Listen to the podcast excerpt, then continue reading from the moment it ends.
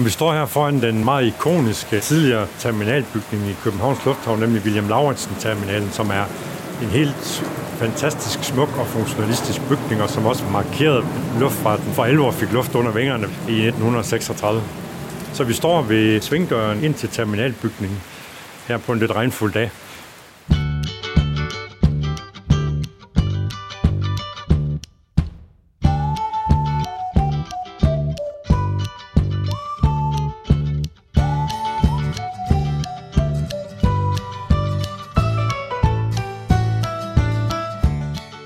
Du lytter til podcasten Stemmer fra Amager. En fortælling om Amagers historie, om dem, der bor her, og alt det, der vil ske med øen. Det her afsnit handler om de veje og forbindelser, der er blevet skabt af indbyggerne på øen, men i særdeleshed af København. Amager er den mest velforbundne ø, jeg kender. Men hvad har de mange forbindelser gjort ved øen og dens indbyggere? Det ser jeg nærmere på i dette 9. afsnit. Mit navn er Maiken Astrup. Velkommen.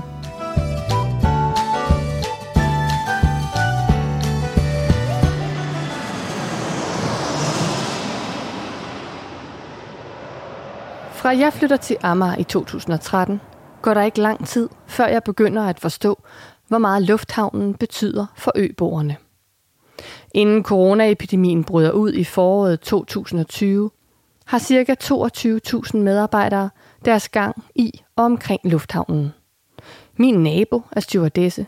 En af mødrene i min datters børnehave arbejder i en af butikkerne i lufthavnen. En af min kærestes venner laver IT derude. Det er en stor arbejdsplads. Og lufthavnens betydning for Amager går langt tilbage. Men hvordan har den udviklet sig, og hvorfor lige på Amager? Det spørger jeg flyforsker Claus Lassen om. Han er lektor og forskningsleder på Aalborg Universitet. Og så undersøger han, hvad fly og lufthavne gør ved os mennesker og vores samfund. Kan man kalde det et prestigebyggeri? Ja, det kan man i høj grad. København Lufthavn blev i midten af 30'erne meget kritiseret af de internationale luftfartsselskaber for simpelthen at have for dårlige forhold for passagererne. Og så blev der udskrevet en arkitektkonkurrence om den her bygning hvor William Lauritsen så gik hen og vandt med den her meget smukke bygning. Og, og nummer to i konkurrencen, det blev Arne Jacobsen. Udefra er bygningen aflang og hvid. Den er i to etager og har store vinduer, symmetrisk placeret langs det meste af facaden på begge etager. I midten dominerer en imposant indgang med et 4-5 meter bredt halvtag, der strækker sig 8-10 meter ud til vejen.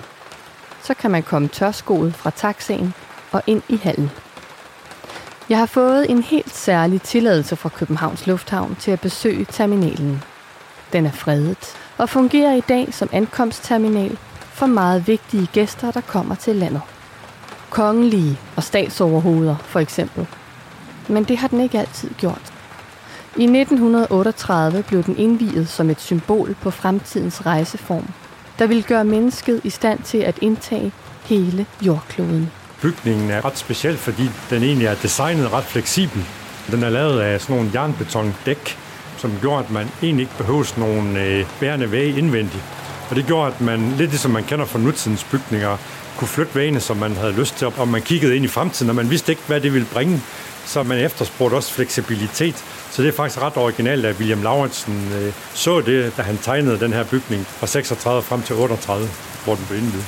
Skal vi ikke prøve at gå indenfor? Det synes jeg, vi skal. Wilhelm Lauritsen-terminalen ligger i udkanten af Københavns Lufthavn med udsigt ind over landingsbanerne. Selve Københavns Lufthavn har ligget på Amager siden 1925 og er dermed en af de ældste lufthavne i Europa. Lufthavnen har flyttet sig en del igennem årene, fået nye bygninger og ikke mindst udvidet sig. Det, som bygningen på mange måder illustrerer, det er sådan en helt klassisk lufthavnsterminal, som den blev designet i flyvningens barndom. Det vil sige, at man har landsite på den ene side, og så har man airsite på den anden. Og så har man et stort sammenhængende rum, som ligesom er ankomstrummet. Det, der er lidt specielt ved den her hal, det er, at man blandede både afrejsende og ankommende passagerer. I starten, da bygningen kørte, der var trafiktallene ret begrænset stadigvæk, så man kunne håndtere det. Men det blev så også efterfølgende, kan man sige, da luftfarten rigtig komme op og flyve. Øh, bygningens helt store akilleshæl, det her med, at den sammenblandede afrejsende og indkommende passagerer, fordi det senere viste sig ikke at være så effektivt. Vi går langsomt tværs igennem den imponerende aflange hal. Væggene er råhvide, imens alle dørene står markant frem i mørkebrun træ.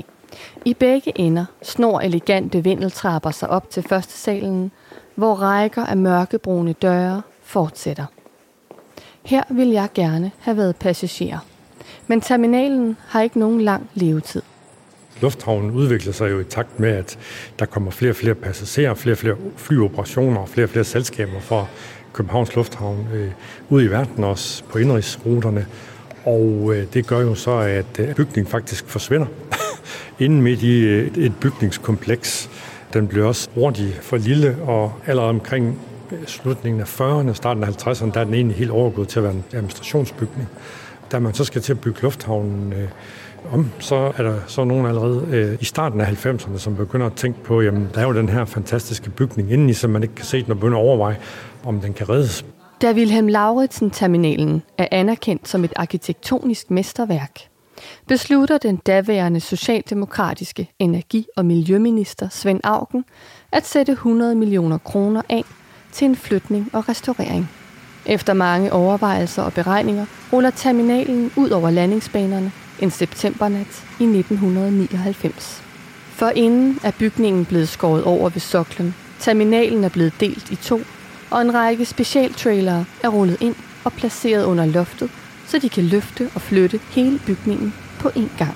Imens den spektakulære flytning af den 2.240 tons tunge bygning finder sted, står en bil med sprængstoffer og en række bulldozere klar for det tilfælde, at bygningen skvatter sammen undervejs. Så skal området hurtigt ryddes, så morgendagens fly kan komme til.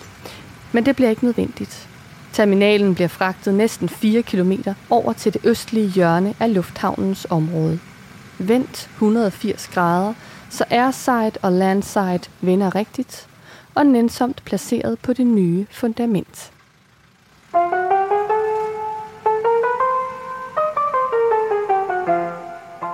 Nu øh, har jeg jo altid kun kendt Amager med en lufthavn på. Men hvordan startede det egentlig? Man skal tilbage til flyvningens barndom i starten af 1900-tallet, hvor brødrene Wright i USA formåede at flyve øh, for første gang. Og vi havde jo også en dansk luftfartspioner, Jakob Ellerhammer, som øh, gjorde nogle forsøg med flyvning. Danmark var faktisk øh, blandt de førende nationer på det her. Man havde forskellige flypionerer, blandt andet øh, Robert øh, Svendsen, som også satte øh, højderekord. Og det er klart, at de der flypionerer, de havde behov for nogle græsmarker. Der var jo ikke nogen lufthavne, så det var jo sådan, at man tog lidt ud af byen, der hvor at der var plads, og der var nogle af, af de her flyforsøg, der foregik i Nordsjælland, men en del kom også til at foregå på Kløvermarken ude på Amager. Det blev sådan en slags tilskuersport, hvor folk kunne tage ud og se de her øh, flyforsøg. På Filminstituttets hjemmeside og YouTube kan man finde mange fine gamle filmklip fra flyvningens barndom. Blandt andet med Jakob Ellehammer, der forsøger at lette fra kløvermarken med noget, der ligner en cykel med vinger i tre etager. På Kløvermarken under 1. verdenskrig, der havde militæret også befalingsmænd, som dannet en division der omkring at prøve at begynde at lave forsøg med flyvning. Så man havde en sammenblanding af både militær og civile forsøg på at flyve, for det var en ret øh, halsbrækkende oplevelse at skulle prøve at flyve på det tidspunkt, og der skete rigtig mange uheld. Luftfart var sådan en praksis, hvor man stod med hovedet tilbagelænet og kiggede op i luften. Det var sådan, de fleste folk de var involveret i flyvning, fordi det var jo kun de her vågehalser, som var op at flyve. Så der var behov for faciliteter og også sikkerhed omkring de her mange tilskuere. I længden er det derfor uholdbart at sammenblande militær og civil flyvning på Kløvermarken. Stavning-regeringen de begyndte at lede efter øh, nogle nye øh, arealer til en lufthavn, og de nedsatte også et lille udvalg, der skulle prøve at, øh, at finde ud af, hvor kunne sådan en lufthavn placeres hen, og det udvalg de kom så frem til nogle kriterier, som skulle opfyldes for, at man kunne få en lufthavn. Og et, det var, at, at der selvfølgelig skulle være plads nok til, at to luftskibe kunne vende og dreje rundt om hinanden fordi man stadigvæk troede på luftskibet som fremtidens flyform så skulle der være gode forhold for vandflyene, så de skulle være ud til vand, og så skulle der også være plads til landflyene. Der fandt man så det her ude på Amager, det her areal ved Kastrup, som var ud til vandet, og hvor Saltholm ligger lidt længere ude, og derved var en fantastisk fin bølgebryder for vandflyverne. I 1925 indviger man Træslottet, den nye lufthavn på Amager. Staten har forinden tvangskøbt en række marker og overtaget driften af en gård i landsbyen Magleby Lille. I de første mange år kan man derfor se får græsse på landingspladsen. Det er en effektiv udnyttelse af markerne, og så holder forne jo også græsset nede. Hvis et fly skal lande, sørger hyrden blot for at gelejte forne væk.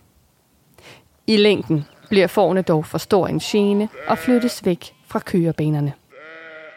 Ved du, hvor mange mennesker, der flyver i starten, efter den er flyttet herud? Jamen, I 1925, så tror jeg, det er omkring 4200 mennesker øh, på et år. For det bedre borgerskab blev der også arrangeret rundflyvninger ind over København. Det var en, øh, en lidt halsbrækkende oplevelse. Altså, nogle gange så, så faldt der simpelthen fly ned også med prominente folk. Det var ikke sådan helt risikofrit. Men fascinationen og tiltrækningen var stadigvæk enorm. Der var på et tidspunkt, hvor der var faldet et fly ned, så mener at det var Stavning selv, der var på flyve ikke ret lang tid bagefter med familie, for simpelthen at vise, at det turde han godt.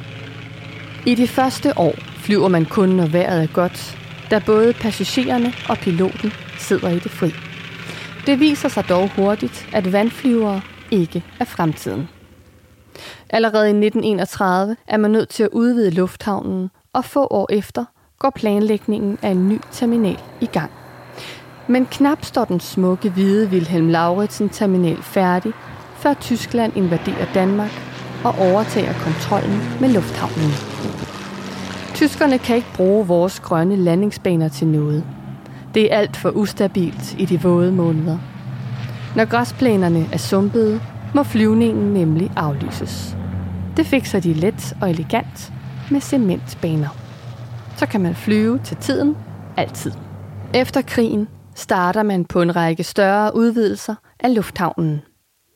Det meste af landsbyen Magleby Lille bliver tvangsopkøbt af staten, men beboerne får lov til at blive boende som lejere og forpagtere. I midten af 1950'erne eksproprieres villager og landområder i både Tornby, Kastrup og Store Magleby til fordel for en udvidelse af lufthavnens startbaner og etableringen af en ny hovedvej til lufthavnen. Hovedfærdselsåren Amager Landevej bliver skåret over, der hvor flyvergrillen ligger i dag. I stedet leder man trafikken ud på Englandsvej, der i samme ombæring bliver forlænget til Store Magleby. Selvfølgelig således, at landsbyen bliver skåret midt over af den nye vej.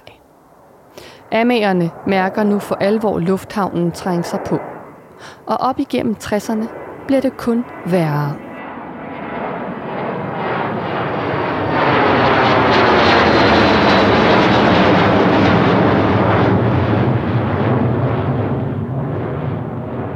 De første jetfly, de larmede helt ubeskriveligt.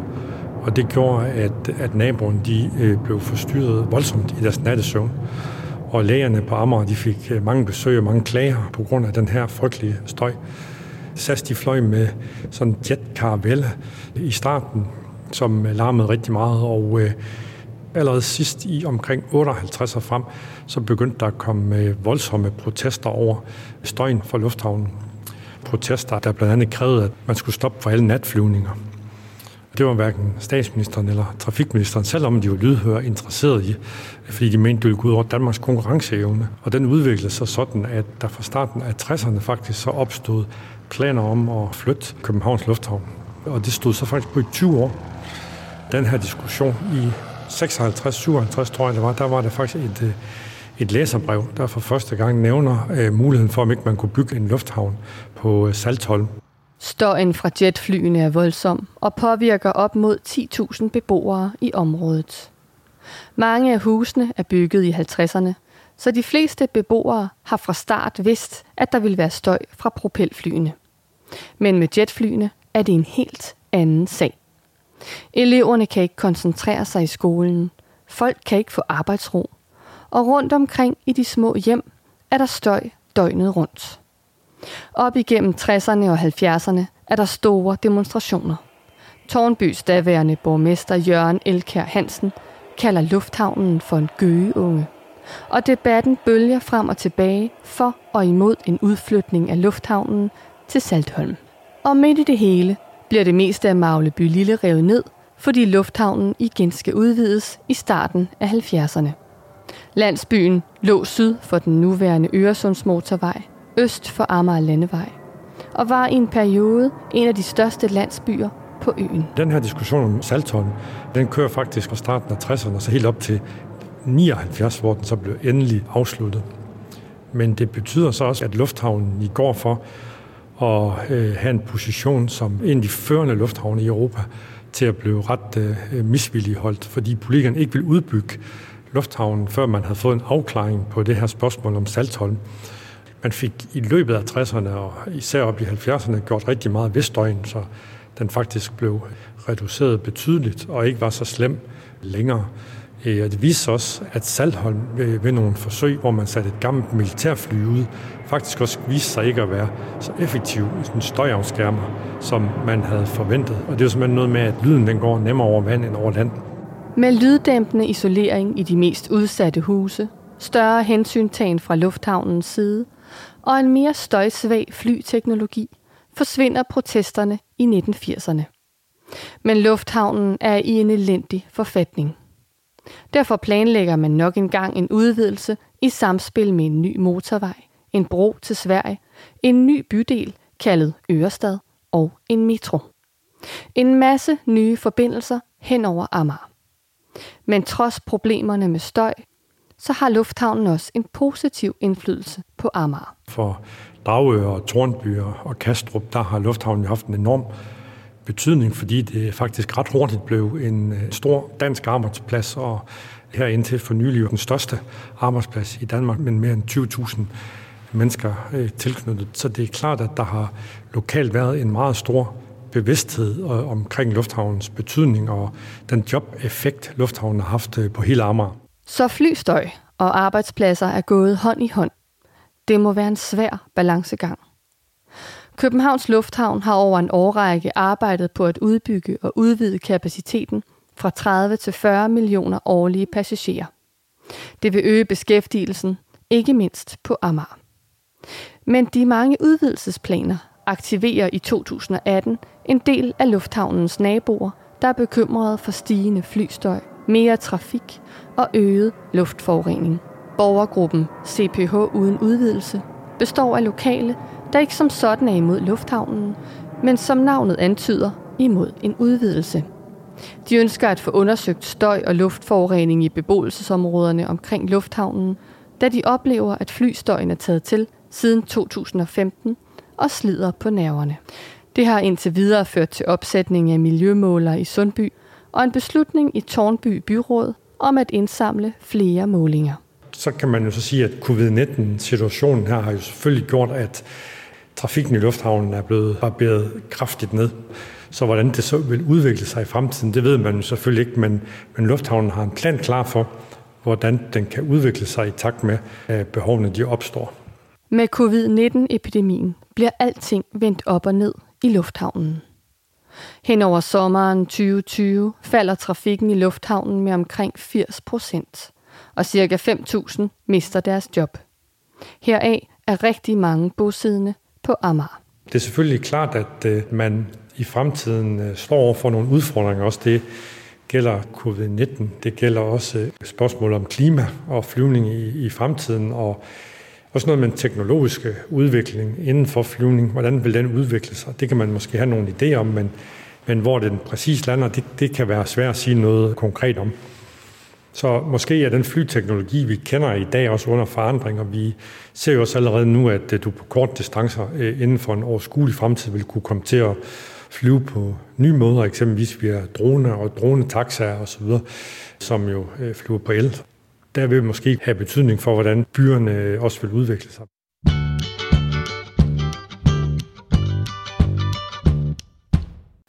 Københavns Lufthavn har haft stor indflydelse på Amager og dens beboere.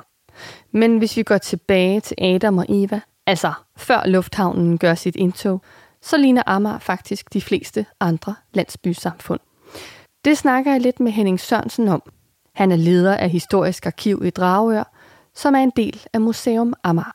Men jeg slipper ikke helt for lufthavnen. Han leder mig selvfølgelig hen til det sted, der i allerhøjeste grad fortæller noget om forbindelsernes udvikling på Amager. Jamen, vi står i den allernordligste del af Stor Magleby landsby og på landsbyens hovedgade. Og den ender bræt her, få meter fra os.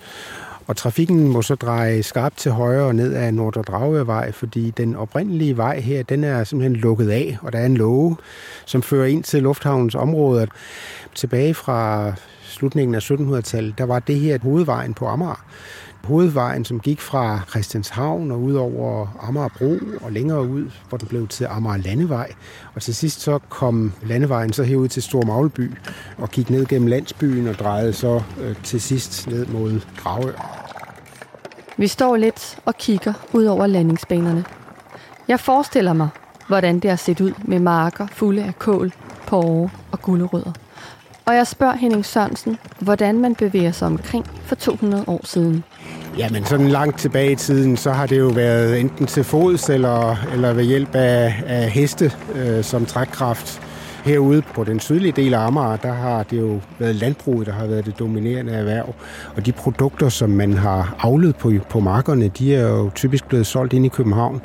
Der har bønder og gardnere kørt ind til byen med deres torvvogne en torvogn, som man stadigvæk kan se udstillet på Amagermuseet som sådan et levn fra den tid. Men hvis man måske går 100 år tilbage i tiden, ja, så var der jo en, en strøm af vogne ind til byen de to dage om ugen, hvor der var torvdag.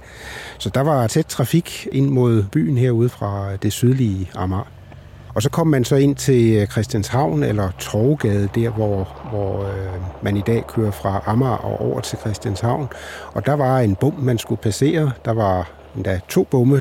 Dels en, hvor man skulle betale en vejafgift, en form for betalingsring, kan man sige, rundt om København, så det kostede penge at køre på landevejen. Og den næste bom, det var så øh, tolvvæsenet, der havde en kontrol af de varer, der blev ført ind i byen, som skulle fortolles.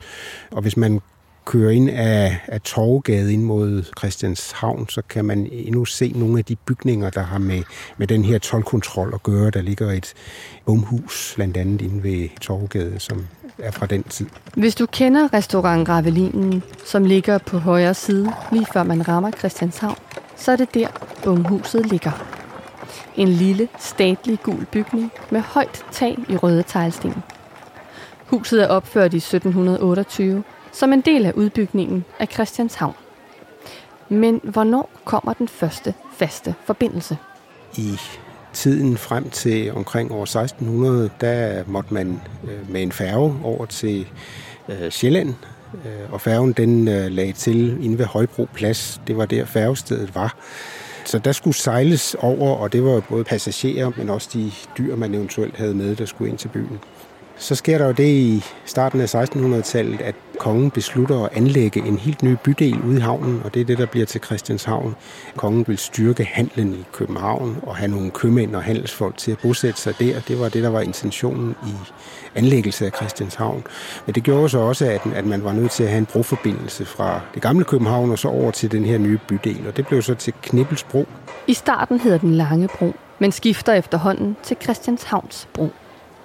I 1641 bliver Hans Knip bropasser. Før broen bliver bygget, står han for færgefarten til og fra Amager, og han ejer huset for enden af broen.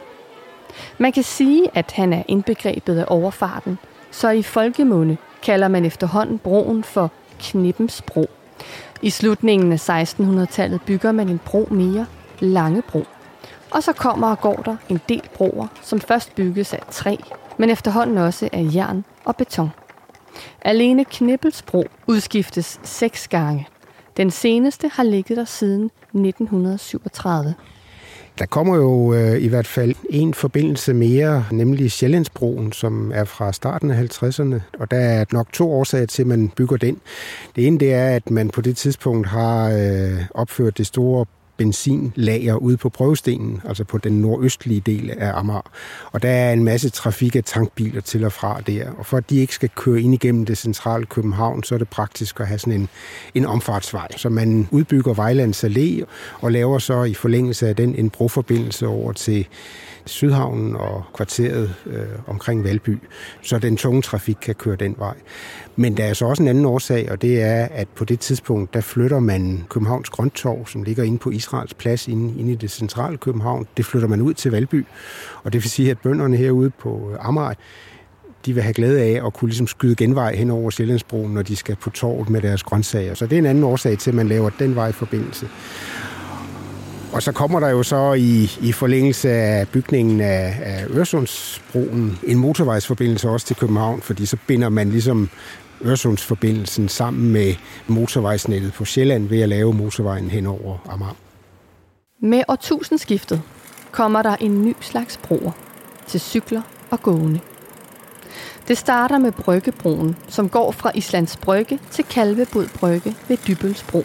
Den bliver indviet i 2006 og får senere tilføjet cykelslangen. En cykelbro, der snor sig imellem bygningerne op til Fisketorvets hovedindgang. Det er lidt som at køre på en snirklet motorvejsbro i en storby, men kun for cyklister. Så kommer Kyssebroen, eller Inderhavnsbroen, som den officielt hedder. Det ligner to tunger, der mødes, når broklapperne lukker sig efter en båd, og går fra Nyhavn til Nordatlantens Brygge. Den står færdig i 2016 efter adskillige byggefejl, forsinkelser og en voldsom efterregning på mere end 100 millioner. Den blå cykelsti på broen bliver desværre meget glat, når det regner, og så er man nødt til at markere de skarpe 45 grader streg på cykelstien, da der ellers er fare for ulykker. Broen er virkelig flot og lægger beton til 16.000 passerende hver dag. Og på grund af dens problematiske fortid og nærheden til Pusher Street på Christiania, kaldes den også den skæve bro. Lille Langebro fra Langebrogade på Christianshavn til Bloks på Bryghusgade er sidste skud på stammen. Den står præcis, hvor den første lange bro blev placeret i 1690. Og så er der selvfølgelig Øresundsbroen. Den største, dyreste og mest omfattende bro, der lander på Amager i år 2000. Men den er ikke til cyklister.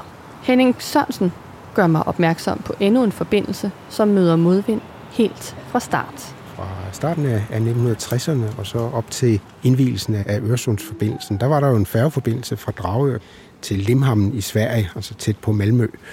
Og den kom jo også til at betyde en hel del, ikke kun for Dragøen, men for hele øen, fordi der kom jo en hel del trafik, som skulle øh, tværs over Amager for at komme ned til færgen i, i Dragør.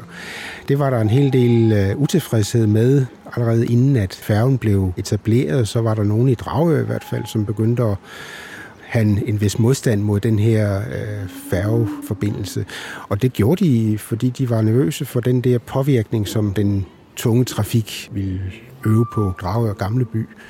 Og det, øh, at man havde sådan en protestbevægelse, det førte så noget mere med sig, fordi de mennesker, som startede den her bevægelse imod færgeforbindelsen, de nedsatte sig lidt senere som et egentligt politisk parti. Det blev til det, der hedder Tværpolitisk Forening i Dragør, som fik enorm medvind i øh, de senere årtier, og på et tidspunkt var, var Tværpolitisk Forening, så havde de så stor opbakning, så de faktisk havde både borgmesterposten, men de havde også absolut flertal i kommunalbestyrelsen. Deres oprindelige formål, det blev jo så opfyldt, fordi færgeforbindelsen, den øh, blev så lukket igen, da broen åbnede. Men der havde man jo så på det tidspunkt indstillet sig i Dragør på, at der kom rigtig mange svenskere med færgen over og, og handlede i byen, så det betød rigtig meget for byens forretninger og byens erhvervsliv. Så der vendte billedet ligesom, at man så prøvede at redde den her færgeforbindelse, som man havde været modstander af.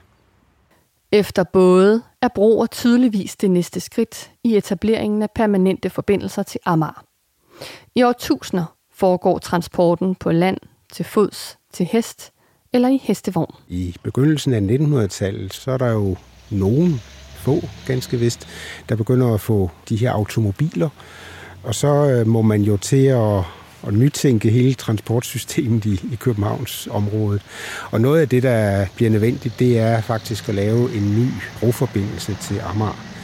Det bliver så til Langebro, som faktisk har eksisteret også siden 1600-tallet, men det har været sådan en bro, der har været en del af befæstningen, så den har ikke været til andet end, end fodgænger.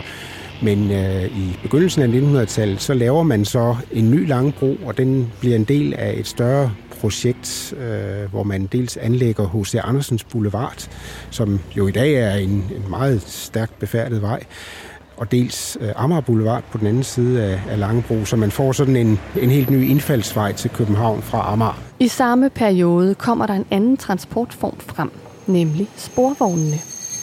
De revolutionerer måden, vi kan bevæge os omkring i byen på, og helt centralt den tid, man bruger på det.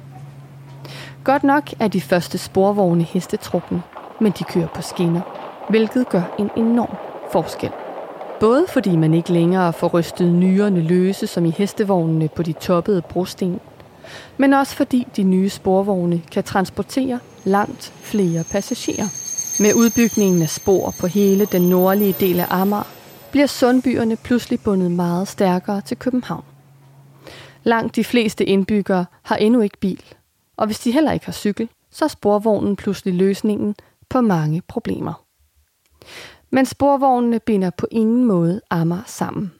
De vender omkring Sundby Vesterplads og efterlader størstedelen af øen uden den avancerede nye teknologi. Heldigvis er der andre skinner på øen. Der var jo øh, også en jernbane herude for, fra 1907. Der havde man togforbindelse fra den nordligste del af Amager og så herud til Stor Magleby og, og Dragør. Det var det, der hed Amagerbanen, som var en gammeldags øh, jernbane med både passagertrafik og godstrafik. Og det var nok den, der var de flestes transportmiddel, når man i hvert fald kom herude fra den sydlige del af øen. Man kunne ikke komme helt ind til hovedbanegården ved hjælp af Amagerbanen, fordi den stoppede inde ved Amagerbrogade ved Stor Møllevej, og, og derfor så var man nødt til det at skifte om til sporvognen, hvis man skulle videre, så det var selvfølgelig lidt upraktisk. Men det gjorde jo, at folk kunne bo i for eksempel Dragør og arbejde i København, eller man kunne arbejde på nogle af de store virksomheder i Kastrup, som banen også kørte forbi. Så det var sådan det transportmiddel, der var det mest udbredte, indtil busserne så begynder at tage over. Amagerbanen servicerer i høj grad industrien på Amager transporterer varer og medarbejdere frem og tilbage. Og så transporterer den selvfølgelig københavnernes latriner, også kendt som tis og lort, ud til Amagerbøndernes marker. Men den har også et andet værdigt formål. Amagerbanen blev jo øh, i sin tid anlagt med det formål, at man skulle have turister ud til Dragø, eller det var i hvert fald et af formålene med banen, det var, at den skulle ligesom kunne transportere turister ud til Dragø, som i starten af 1900-tallet var ved sådan at omstille sig fra en, en søfartsby til en turistby. Og så var det praktisk at have en måde at komme ud, når man skulle ud og bade eller på søndagstur. Efter 2. verdenskrig går det tilbage, både for Amagerbanen og sporvognene, som er gamle og slidte. Busserne vinder frem, da de har meget nemmere ved at nå ud i de mange nye boligkvarterer på Amager. I 1970'erne satser man helhjertet på busser og nedlægger sporvognsnettet. Det betyder, at Amager bliver bedre bundet sammen på kryds og tværs. Alligevel mener Henning Sørensen ikke, at kontakten mellem nord og syd er formidabel. Det, at lufthavnen lægger sig på tværs imellem, det gør jo måske også, at, at der i dag er meget stor forskel på det Amager, der er nord for lufthavnen, og, og det, der er syd for. Så du synes egentlig ikke, at Amager er særlig øh, velforbundet? Ja, og altså man kan måske godt sige, at det, at lufthavnen ligger her, det er jo på godt og ondt. På den ene side, så er det jo sådan en opdeling af øen på tværs. På den anden side, så har det jo nok betydet, at byudviklingen så ikke er kommet helt herud på den sydlige del. Hvis lufthavnen ikke havde været der, så tror jeg, at den tætte bebyggelse i Storkøbenhavn, den var også nået til Stor Magleby og også nået til Dragør. Men det, at man ligesom ikke har kunne komme videre, det har jo gjort, at det område, som vi står i i dag her i Stor Magleby, det virker jo ganske anderledes, end hvis man står inde på Amagerbrogade, som kun er 5-6 km herfra. Øh, så på den måde kan man godt sige, at der er jo en geografisk forskel på de to ender af øen.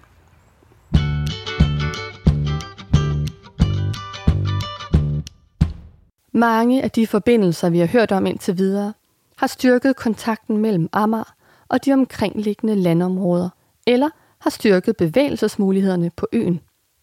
Men i nyere tid har mange forbindelser også handlet om udviklingen af København, og gør det stadig i dag. Det snakker jeg med trafikforsker Per Homan Jespersen om. Han er lektor emeritus på RUK, bosiddende på Amager og meget aktiv i debatten om trafikudviklingen på øen. Omkring de sidste år i 1980'erne under Slytter-regeringen, der begynder man at øh, arbejde med rekonstruktion af København. København er næsten ved at gå konkurs. På det tidspunkt, der bliver overhovedet ikke bygget noget i byen.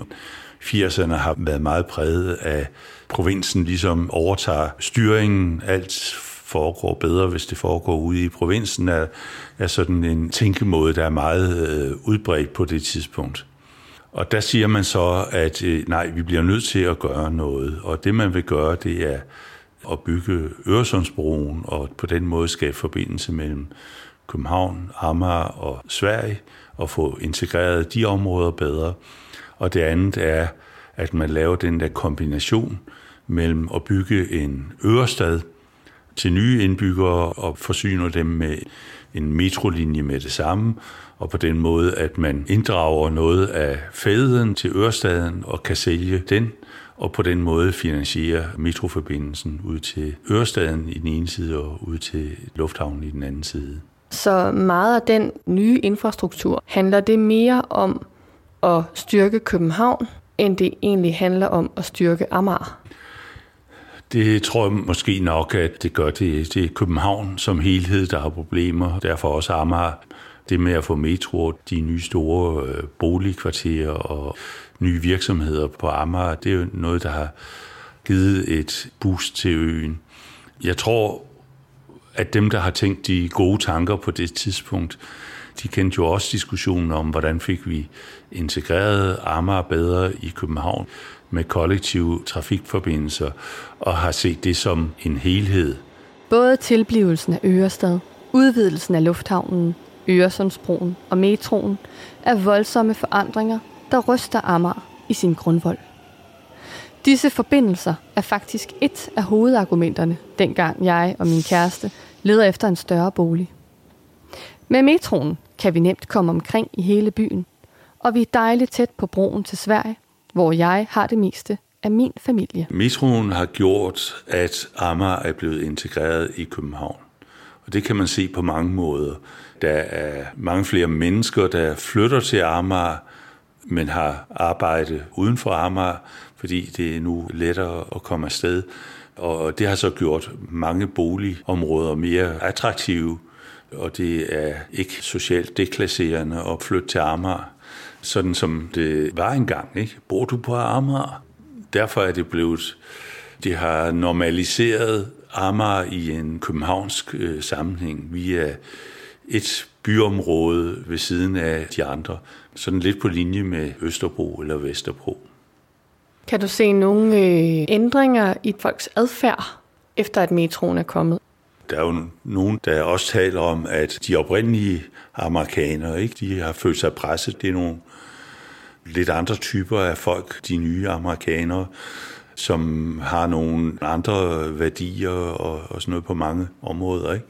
Jeg tror, hvis vi ikke havde fået metroen, så havde vi heller ikke fået så mange caféer og restauranter på Amager, som vi har fået nu. Ikke? Det var jo på mange måder en ø før i tiden med lidt ø-kultur, en lidt afsondret kultur, og det ser jeg som noget, der er ved at forsvinde. Ikke?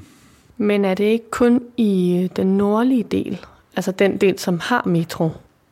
Jo, det er meget i Sundbyerne og måske Tornby.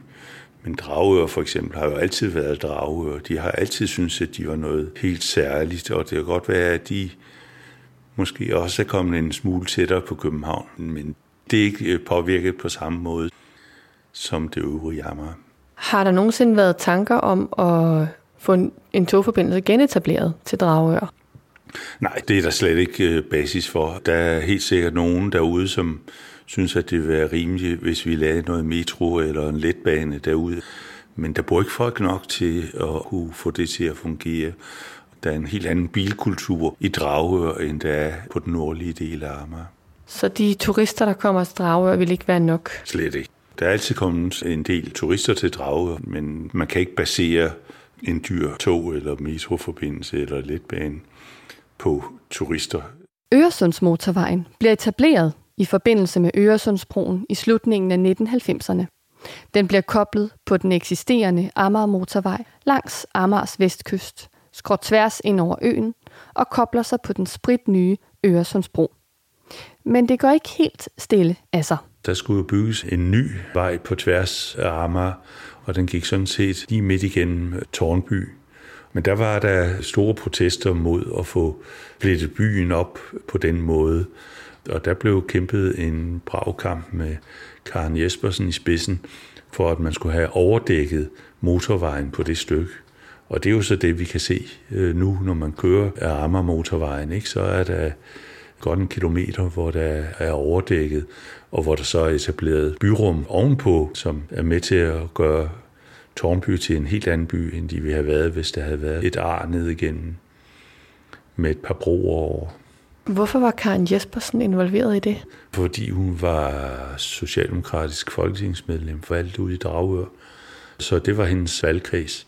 Motorvejen har jo gjort, at Amager er blevet knyttet på vejnettet til det øvrige Danmark. Det er nok ikke så meget af det, der er bygget af hensyn til Amager. Det er nok mere fordi, det var der, man kunne få plads til endnu en støjende og stinkende aktivitet. Dem, der bor på Amager og som har en bil, øh, har selvfølgelig også en fordel af, at vi har et motorvejssystem. Jeg spørger Per Homan Jespersen, hvordan trafikken egentlig har det på Amager. Den kollektive trafik, i og med at vi har metroen, er jo så blevet meget bedre. Vi har også en hurtigbus, der går op gennem Amagerbrogade og betjener nogle af de mest tætbefolkede dele af øen og forbinder dem til centrale bydele i København. Den har måske ikke helt kapacitet og hastighed nok i forhold til, hvad man kunne ønske sig. Men kollektiv trafik nogenlunde, vores cykeltrafik, som jo også er, bliver stadig vigtigere, ikke? Men der sker nogle vigtige forbedringer, blandt andet med, at vi får nogle flere broer på tværs af havnen, men også langs havnen, som har gjort cykelforbindelserne til og fra Amager meget bedre, og som er medvirkende til, at flere og flere bruger cyklen som deres hovedtransportmiddel i dagligdagen. Hvis vi så går over til biltrafikken, den kører ikke helt gnidningsfrit. Der kan sagtens være bilkører. Nogen vil kalde det en underkapacitet. Jeg vil nok snart sige, at vi bruger bilen forkert. Der er for mange, der bruger byen til gennemkørsel. Så det er nok mere med at få dæmpet biltrafikken, sådan at den infrastruktur, vi har, den nu passer til. Vi bygger på Nordøstamager, og det har belastet trafiksystemerne også på tværs af øen, altså omkring Christmas Møllers plads. Enten må man udvide kapaciteten, eller også må man sørge for, at der er gode alternativer til at bruge bilen. Men det er grundlæggende sådan, at i en by er antallet af biler på vejene svarer cirka til det areal, der er til at køre på. Jo mere vej vi bygger, jo flere biler kommer der. Så vores kollektive transport har det nogenlunde, imens vejene er under pres. Men hvad med alle de mange nye boliger, som er skudt i vejret på det nordlige Amager? Hvilken indflydelse har det stigende befolkningstal på den offentlige transport? Metroen har jo været en kæmpe succes, og man har kunne se det ved, at man nu også er begyndt at, at kunne se en overbelastning af metroen. Specielt det stykke under havnen fra Christianshavn til Kongens Nytorv. Der bliver man nødt til at gøre noget, og det arbejdes der også meget med. Man snakker det om at gøre togene længere, så man kan transportere flere passagerer, men jeg tror måske nok, det er mere sandsynligt, at man bygger noget mere metro, blandt andet i forbindelse med, at man også vil anlægge Lynetteøen. Og der snakker man om at lave en forbindelse fra København over til Islands Brygge og videre til Amagerbro station, og så ud til Prags Boulevard og Kløverparken og op til Refshaløen og over til Lynetteholmen. Det vil være noget, som tager højde for, at efterspørgselen efter at bruge metroen, den bare stiger og stiger. Det er jo i virkeligheden kun på den nordøstlige del, så man tænker ikke noget metro, der ligesom skal gå på tværs af hele den nordlige del af øen. Lidt. Man snakker om at bygge en letbane ud af Frederikssundsvej og ind til København, og den skal slutte ind på Nørrebro. Den kunne man i virkeligheden så grave ned, så den kørte ned under Nørrebrogade og ind gennem byen og kom op ud på Amager og var en letbane ned ad Amagerbrogade. Og den ville jo trække rigtig mange passagerer. Det vil være en slags 5C på skinner og betydeligt hurtigere og med betydeligt højere kapacitet end 5C'eren. I forbindelse med den der metro på tværs, altså fra København H til Islands Brygge til Amagerbro og så videre op mod Refsaløen, Der kunne man overveje, det har jeg selv prøvet at foreslå forsigtigt, at den fra Islands Brygge måske skulle have en station, der hvor Øresundsvej og Amagerbrogade krydser hinanden, og så kører op til Lergravsparken for eksempel, og så videre op. Det er jo lidt underligt, at vi har masser af metro på Amager, men der, hvor folk bor aller tættest på det centrale Amager, der er der lidt for langt ind til metrostationen til, at de er attraktive for de fleste mennesker. Men hvordan kan det være, at man har etableret de to metrolinjer på den måde? Altså det ene drejede sig om, at man skulle gøre Ørestaden attraktiv, for at man kunne sælge grundene til en højere pris. Og derfor fandt man på den der idé med at sige, jamen så starter vi med at bygge en metro, selvom der ikke bor nogen mennesker. Og den anden del, den på det østlige Amager, jamen den skulle ud til lufthavnen. Lufthavnen skulle have bedre offentlige øh, transportforbindelser. Det, at der var et gammelt banespor på Østamager, gjorde, at man kunne gøre det overjordisk og meget billigere, end man ellers ville øh, have kunne gøre det. Det var nok øh, hovedovervejelserne ved, at vi fik de to linjer, selvom man kan sige på mange måder ville det have været mere hensigtsmæssigt at sørge for, at centrale Amager og de øh, tæt bebyggede øh, områder fik metrostationer i nærheden. De mange fremtidsplaner handler om den gigantiske kunstige ø, Lynetteholmen, som man vil etablere imellem Amager og Nordhavnen som et værn mod klimarelaterede havstigninger. Der skal bo i omegnen af 35.000 mennesker, og de skal jo nemt kunne komme til og fra øen. Og så skal medarbejdere kunne komme til og fra de mange kontorbygninger, som også skal bygges på øen. Derfor planlægger man en metroforbindelse derud. Altså den slags tager jo lang tid, og det skal først vedtages, og man skal finde penge. Det grundsal, som man kan få på Lynetteholm, måske giver penge nok til at etablere alt det infrastruktur, som man gerne ville. Med lidt held så har man fundet en måde at få finansieret det på om en, måske 3-4 år. Og så går der jo i hvert fald 10 år, før det bliver etableret. I forhold til Lyttenetterholm er det ikke noget stort problem, fordi det er alligevel et fremtidsprojekt hvor man først rigtig kommer i gang i 2035. Men den del af det, der drejer sig om aflastningen af den etablerede metro, der er nok lidt mere behov for at få lavet nogle nye projekter. Men med Lynetteholmen kommer også et behov for nye tilfartsveje, og her kommer den såkaldte østlige ringvej ind i billedet.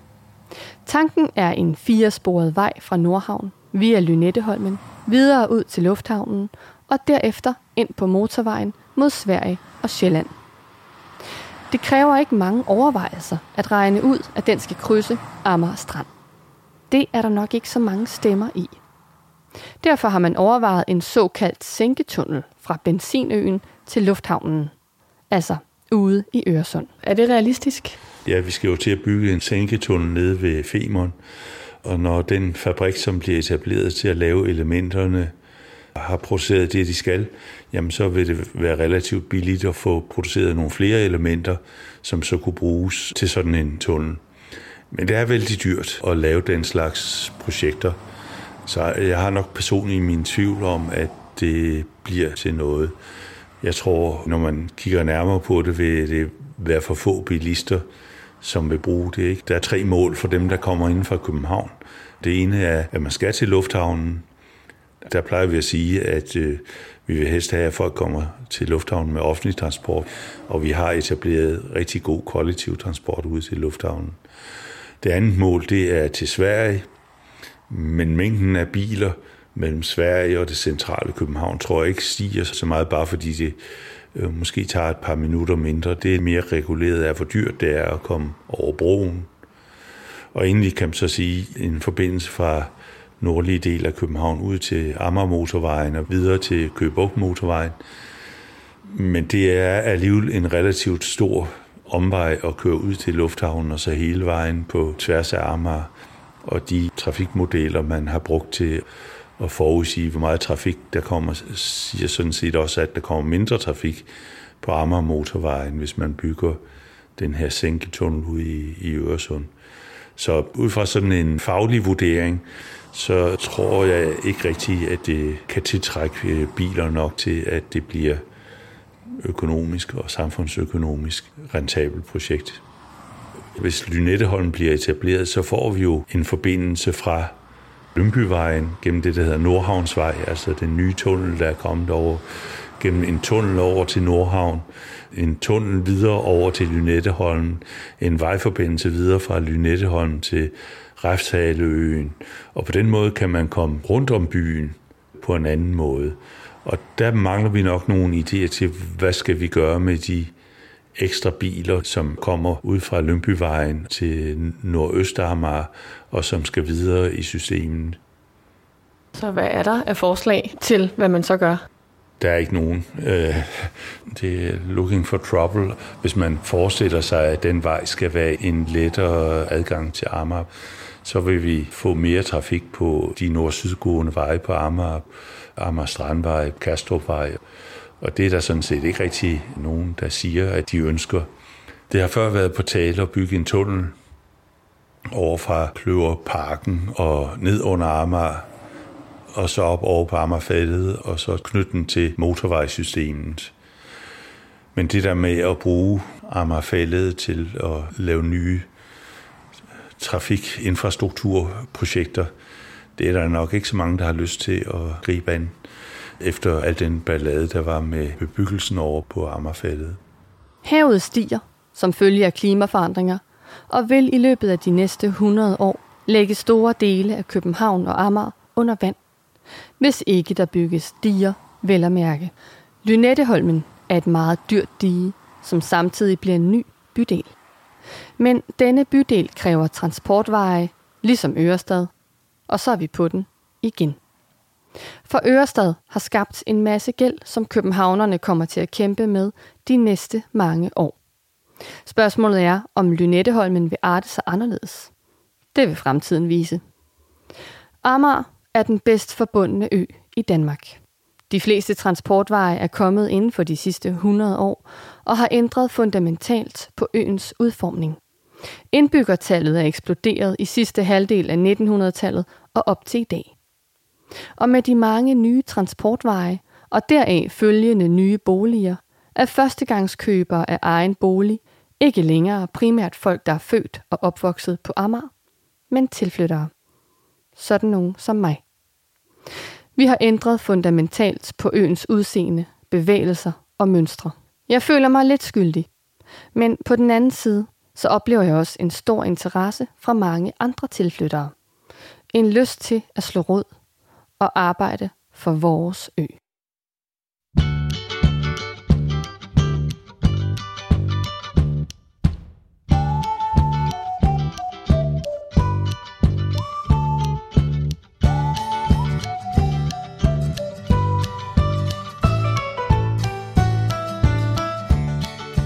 Jeg håber, du har nyt historien. Hvis du ikke har hørt de øvrige otte afsnit af Stemmer fra Amager, så skynd dig at få dem hørt og blive klogere på øens historie. Det næste og indtil videre sidste afsnit handler om den grønne ø. Om naturområderne, hvordan de er opstået og hvad vi har brugt dem til. Jeg håber, du har lyst til at lytte med, når afsnit 10 rammer æderen. Denne podcast har kun set dagens lys, fordi jeg har fået støtte fra Amager Øst Lokaludvalg, Amager Vest Lokaludvalg, Dragør Kommune, Tornby Kommune og Museum Amager. Podcasten er optaget og klippet sammen af mig, Maiken Estrup. Mastering tekniker er David Ronø fra Branch Out Sounds. Fotos til projektet er taget af Rikke Colburn. Kendingsmelodien hedder Love Life og kommer fra purpleplanet.com imens klavermusikken hedder Ragtime Dance og var komponeret og spillet af Scott Joplin i 1902. Jeg har fundet det på freemusicarchive.org. De lyde, jeg ikke selv har optaget, kommer fra freesound.org. Stemmer fra Amager har en Facebook-side og en hjemmeside, stemmerfraamager.dk. Her kan du finde de tidligere afsnit og se de mange steder, som Rikke Corburn har indfanget med sit kamera. På genhør.